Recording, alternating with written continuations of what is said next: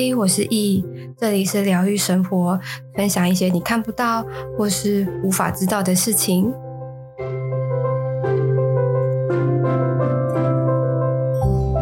嗨，各位，今天呢，我要先来分享一下我最近的状态事情啦，就是说，呃，最近很多人私讯我说，呃，因为他他听了我的 podcast 之后。然后他对于身心灵的这一块，他觉得很有兴趣，他觉得很好玩。那首先也要谢谢大家这么的喜欢听我的人生经验跟一些分享，跟我的主观的一些想法。那再来就是要很感谢大家会愿意的私信我，去分享你在听完这个 podcast 的呃感受，或者是对于什么事情有更多的想法啊，想要听什么啊，怎么的，所以。就是关于我今天要讲的，就是麻瓜这件事情。那其实我们所应该说所有人啦，没有人是麻瓜，就只是看你的感知力高不高，能不能够去感受到周围的环境，或者是磁场这件事情，或者是整体的呃状态。那应该是说每个人的感受的能力也不一样，因为像我前。不知道前前几集吧，反正也也也只有那一集啦，是有一个宠物沟通的呃沟通师，那他跟我的感受的能力就不一样，他可以感觉到呃树啊，哎、对，树我好像也会啊，我记错了，是另外另外一个我朋友，他可以就是他在吃东西的时候，他可以感觉得到这个厨师有没有在用心，不是说好不好吃哦，而是当今天这个厨师呃状态不好的话，心情不好。那他做的食物，我那个朋友他吃下去之后，他就他就会不舒服，他甚至会吃不下，会一吃就会觉得那那个跟一个原本的味道会不一样。那那然后他他甚至吃下去之后，吃完他的整体状态也会不太好。所以他是用这个方式去感知这个人。但但如但当然了，如果说今天这个人他不是厨师，那那他可能也。没有办法这么直观的能够去感受到其他人这样子。那我要表达的只是说，每个人能够感知世界的方法不一样。有些人是听觉，有些人是嗅觉，有些人是视觉，或者是有些人是呃体感，或者是有些人是情绪，其实都不太一样。那普罗大众应该是说，我们所有的地球人都有这个感知力，就像。我们小孩子可能六岁以前、五岁以前，不是都有说，呃，小朋友都有一些看不见的小看看不见的朋友吗？那这的确就是，这是真的，因为他们那个时候对于主观意识这件事情，他们完全没有概念。所谓的主观意识，就是指当我们在长大的时候，可能，呃，应该幼稚园吧，幼稚园就有了，甚至幼稚园之前，你的爸爸妈妈就会告诉你说，吃东西一定要怎么吃。右手还是左手，一定要拿筷子。你不能用手去拿饭，你要学习用餐具。然后你不能边跑边吃什么的。总之会有很多的所谓的做人的基本的规定，或者是大家都这样做，所以你也要这样做的这种感觉。那这个东西它其实就是集体社社会的集体意识的主观意识。那这个东西它其实就会慢慢的。从我们有意识以来啊，可能我记得两三岁的时候，也许就开始教要怎么吃东西了吧，吃吃饭啊，然后用筷子什么的，我不太确定啊，我我没有养小孩，所以我不太确定说到底是确定是几岁。总之，他会有一个这个时间，然后可能会开始用所谓的杯子喝水这件事情。其实我是我周周边小朋友。周边的朋友啊，开始有小朋友之后，我才发觉的。小朋友一开始他不会用杯子喝水，他是用吸管，就是那种中间有一个吸管那种。我那听到我还是我有点我有点傻眼哎。然后那那个我朋友们就说，要他们用杯子喝水这件事情是需要去学习的。我说哇，原来这这个的确是打破了我我对于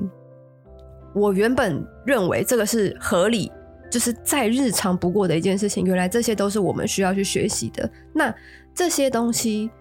我哦，我要指的意思只是说，就是因为这些东西，让我们觉得你喝东西就是要用杯子。那你要不要插吸管？又会是另外一件事情。你不能就是可能嘴对着可能水龙头啊，或者是饮水机啊，你就直接接，别人会觉得你很奇怪，别人会觉得说这个不行。但到底为什么？好，你说因为卫生关系嘛？那如果都是家人，那应该也还好吧？就是啊，口口水也就也也不会中毒啊，或者是怎么样？就是你为什么要这么去在乎这件事情？对，甚至就算他真的做了，然后你没看到，那你喝了，那还不是一样？只是你知不知道这件事情而已。对，所以，哎，我我扯远了。好，总之意思就是说，呃，在小小朋友还没有在砍入所谓的社会框架或者是社会规范的所谓的集体意识之前，他们是用他们的全身去感知外在的。去感知这个世界的，所以他们那个时候的感知力是完完全全等于就是一百百分之百，不管是他们用他们的嗅觉啊、视觉啊、听觉啊、触觉啊，所以在小朋友的时候，可能老师都会很常用他们的感官去让他们理解这个世界。也许可能小朋友幼稚园就带去草草地啊、公园，就说你摸摸这个草。它是给你什么感觉，或者是说带去森林啊，然后去享受整个森林的给你的整个氛围，就是不管不管他们带去哪边，海边也好，森林也好，或者是去认识所谓的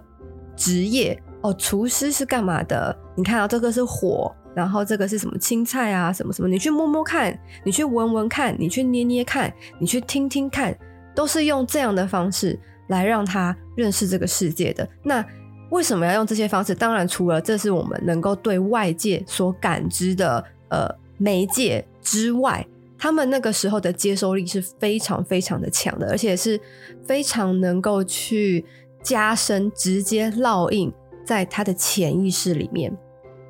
所以说，当他们除了能够接收我们所谓的大人啊、老师啊所教导的所讲的事情之外，他们自己也有其他的感知力，就好比可能小朋友就会有看到一些呃我们大人看不到的小朋友们，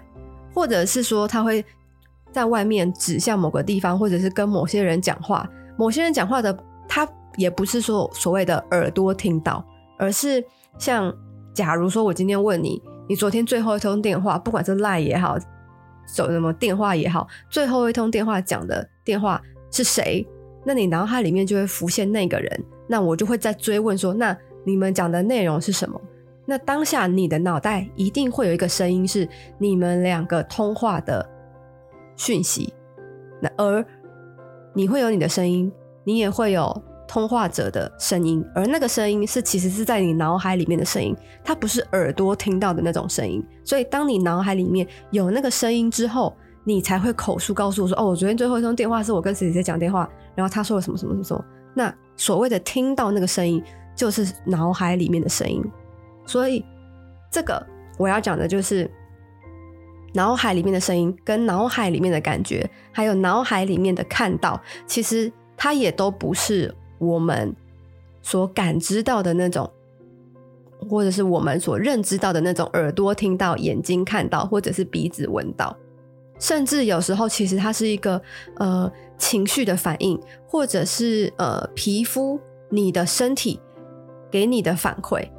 就像是说小小朋友可能他到了呃去看房子好了，他到了某些新房子，他就会哭闹，但他他可能说不出为什么，但。这个就会表示小朋友他们的感知能力，坦白说就会是比我们还要强，因为他们我刚才说过了，他们没有被社会的框架啊，或者是社会的集体意识所刻画成人类该要有的样子，所以他会用他的身体，用他的呃体感来去感知这个这个环境、这个氛围，而让他觉得不舒服的时候，他就会哭。对对对啊，这个是这个也是合理，所以我我有我有一个房东的朋友，他就说，如果呃你去看新房子啊什么的，也许啊，如果你方便的话，就带个婴儿或者是带个狗，就也许可能婴儿可能会更敏感一点，带个狗，或者是呃你有什么什么其他的方式，但基本上小动物们跟小孩子他们本身的感知力本身就很高，所以他们的确能够去感知到这个部分。那我们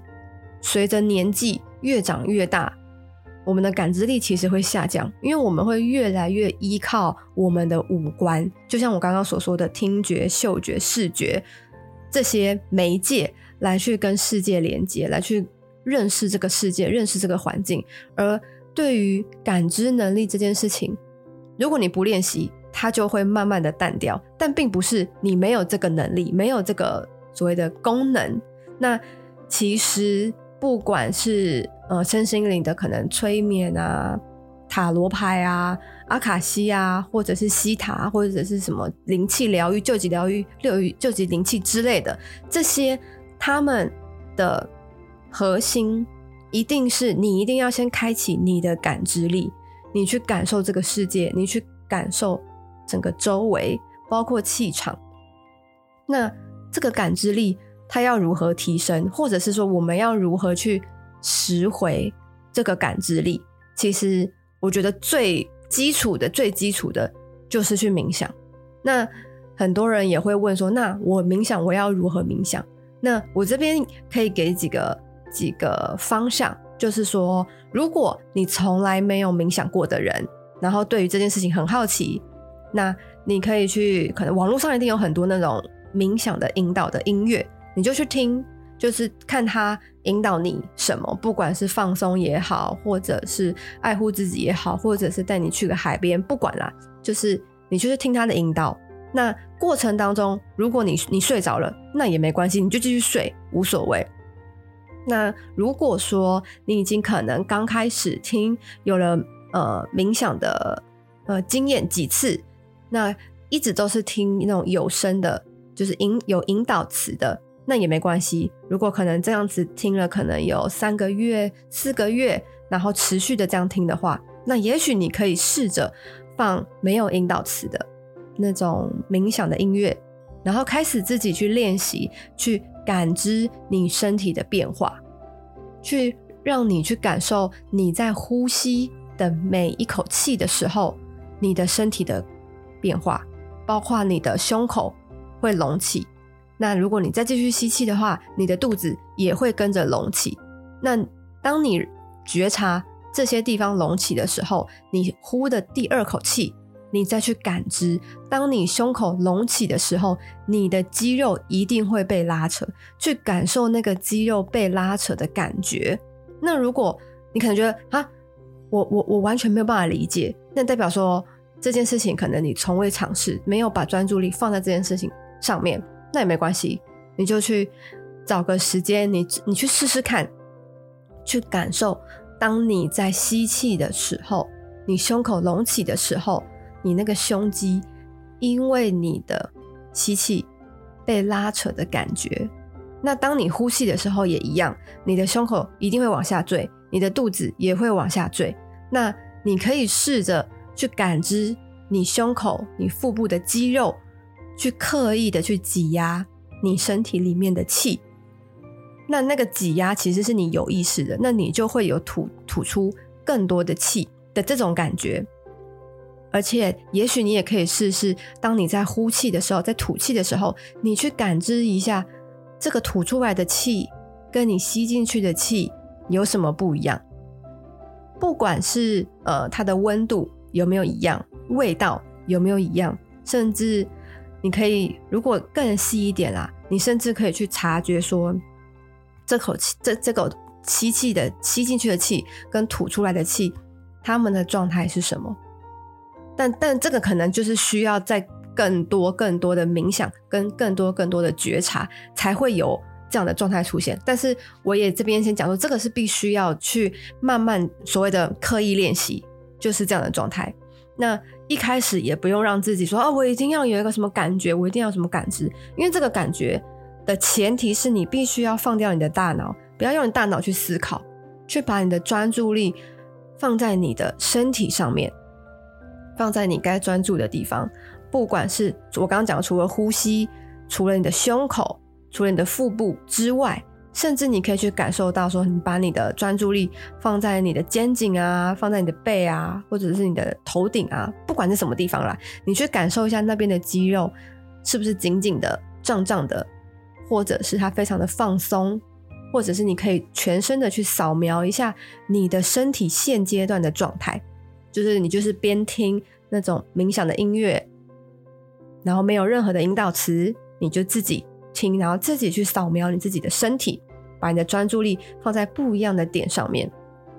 那透过这个练习，你就可以慢慢的去控制你的专注力，去控制、去觉察你的感知力。那等到这个东西你都你已经都练习的呃驾轻就熟了，不会再有太多的分心的时候，也许你就可以考虑呃你在洗澡的时候，你在洗碗的时候，你在打扫的时候，你在晒衣服的时候，你去感知一下你现在的状态。假我打个比方，假如说你现在洗澡。我们洗澡不就要洗头啊、刷牙，然后洗脸、洗澡这样？你去那，也许你可以随便挑一个步骤，你去感受一下，当你在洗脸的时候，你的洗面乳碰到你的脸，你的脸给你的是什么感觉？你的手指的末梢给你什么感觉？滑滑的、涩涩的，还是说它有颗粒，就是一些去角质的一些功能啊什么的？那这些都是你必须要把动作放慢。把心静下来，把你的专注力放在你的脸上，放在你手指的末端，你才有可能去觉察的。因为你我们平常洗澡不会想那么多，顶顶多就是想说，哦，我今天发生什么事情啊，或者是有其他烦恼的事情，或者是想说，哦，我等下要干嘛干嘛干嘛。你的身体在动作，但是你的脑也许在想别的事情，不会这么全然的去享受你现在的当下。那我刚刚这洗面乳只是一个举例啦。那不管是洗碗啊、晒衣服啊，甚至你就是去逛公园。所谓的逛公园，就是不是有那种呃人行道，你就去走。那你去走的时候，并不是说哦，我去关注一下现在外在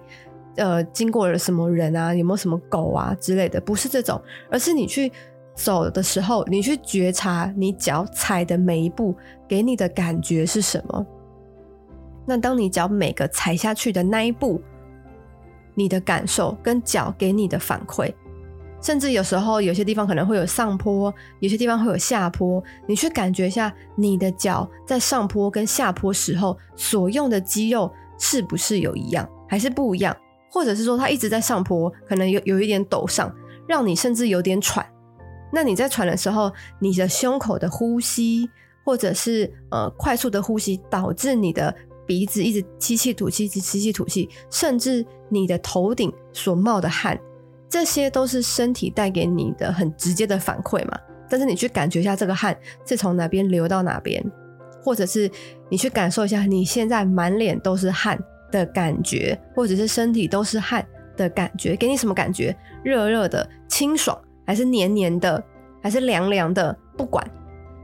那为什么会热热的？可能是就是因为你的你的身体因为运动的关系、走路的关系，可能会比较发热。那为什么会凉凉的？因为当你在流汗的时候，你的身体湿湿的，可能有一阵风吹过，你觉得哦凉爽，或者是觉得胃寒，觉得冷。不管不管是什么样的感觉，你去感受一下，你现在当下你全身都是汗的时候，你的身体给你的反馈是什么？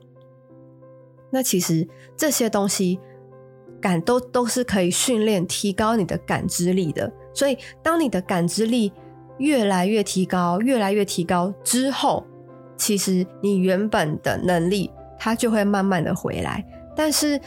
我也没有办法告诉你说，哦，你一定多久的练习，你就一定会会成功，或者是你就一定能够感知到什么？因为这个，坦白讲，除了你的先天本身对于觉察的反应力之外，后天你的练习的方向。也是有差。假多打个比方，假如说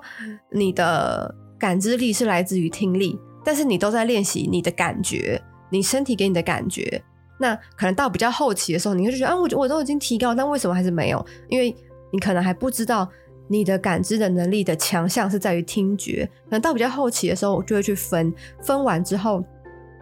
你就你就要要对你比较擅长的那个感知力去做刻意练习的部分。那对，就像我刚刚说的，如果你的感知能力是靠听觉的话，那是不是这一块就要去多多的加强，而不是不断的冥想、冥想、冥想？那为什么会要冥想的原因是在于，就像呃，考，假如说啦，你今天要提高感知力的前提是你必须要呃跑两次的铁人铁人三项，然后再一个全马，全程的马拉松这样子。那这个东西并不是哦，我我我今天目标出来了，我隔天就去报名，我隔天就去跑。你一定是需要一段时间的训练，因为铁人三项它有，我记得有游泳、脚踏车跟跑步这三个东西，它并不是你你想做就随时都可以做的。我我我指的是去参加铁人三项这件事情，所以说。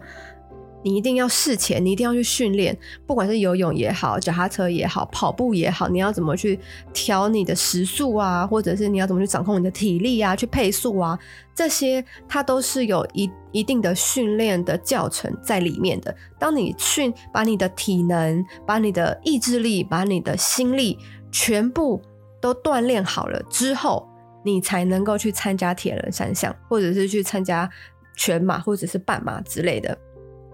那到底什么时候才能参加，就决定于你什么时候训练好。如果你在训练的时候都在那边懒惰，都在那边懒惰，那你一辈子都不可能去参加得了铁人三项或者是全马、半马。你一定是，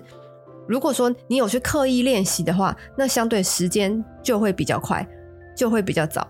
那也要去觉察说，OK，我现在在铁人三项，我的强项也许是游泳，所以游泳的时候我就可以把时间拉短。然后我的弱项也许是只是跑步，那跑步的时候我就会留比较多的时间来去做缓冲。反正这些东西一定都是透过不断的训练，训练越来越了解自己的身体状态了之后，你才能够去参加这件事情的。不然你就你就是等着被收起来，后面会有一个嗯，我记得好像不知道什么车子，就是当你时间过之后都都会被关起来，就是被收进那个车里面这样子。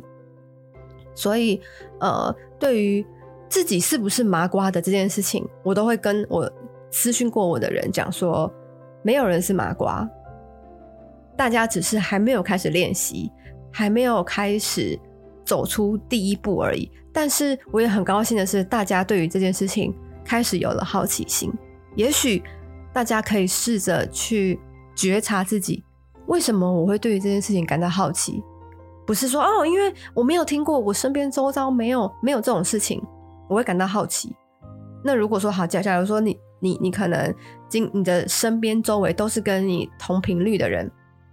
突然有一个可能呃马斯克突然出现，或者是说跟你工作、你的生活经验完全无相关的人，但有可能你会没有兴趣，因为他跟跟你的生活无关紧要。但为什么这件事情会？提高你的兴趣，会让你感觉想要了解。其实这些都是宇宙的讯息。所以，嗯，关于麻瓜的这件事情，嗯，我前面也讲了一些练习，所以也许大家有空的时候可以试试，然后也可以 IG 私信我，跟我分享你们如果有试的话，你们的感觉如何？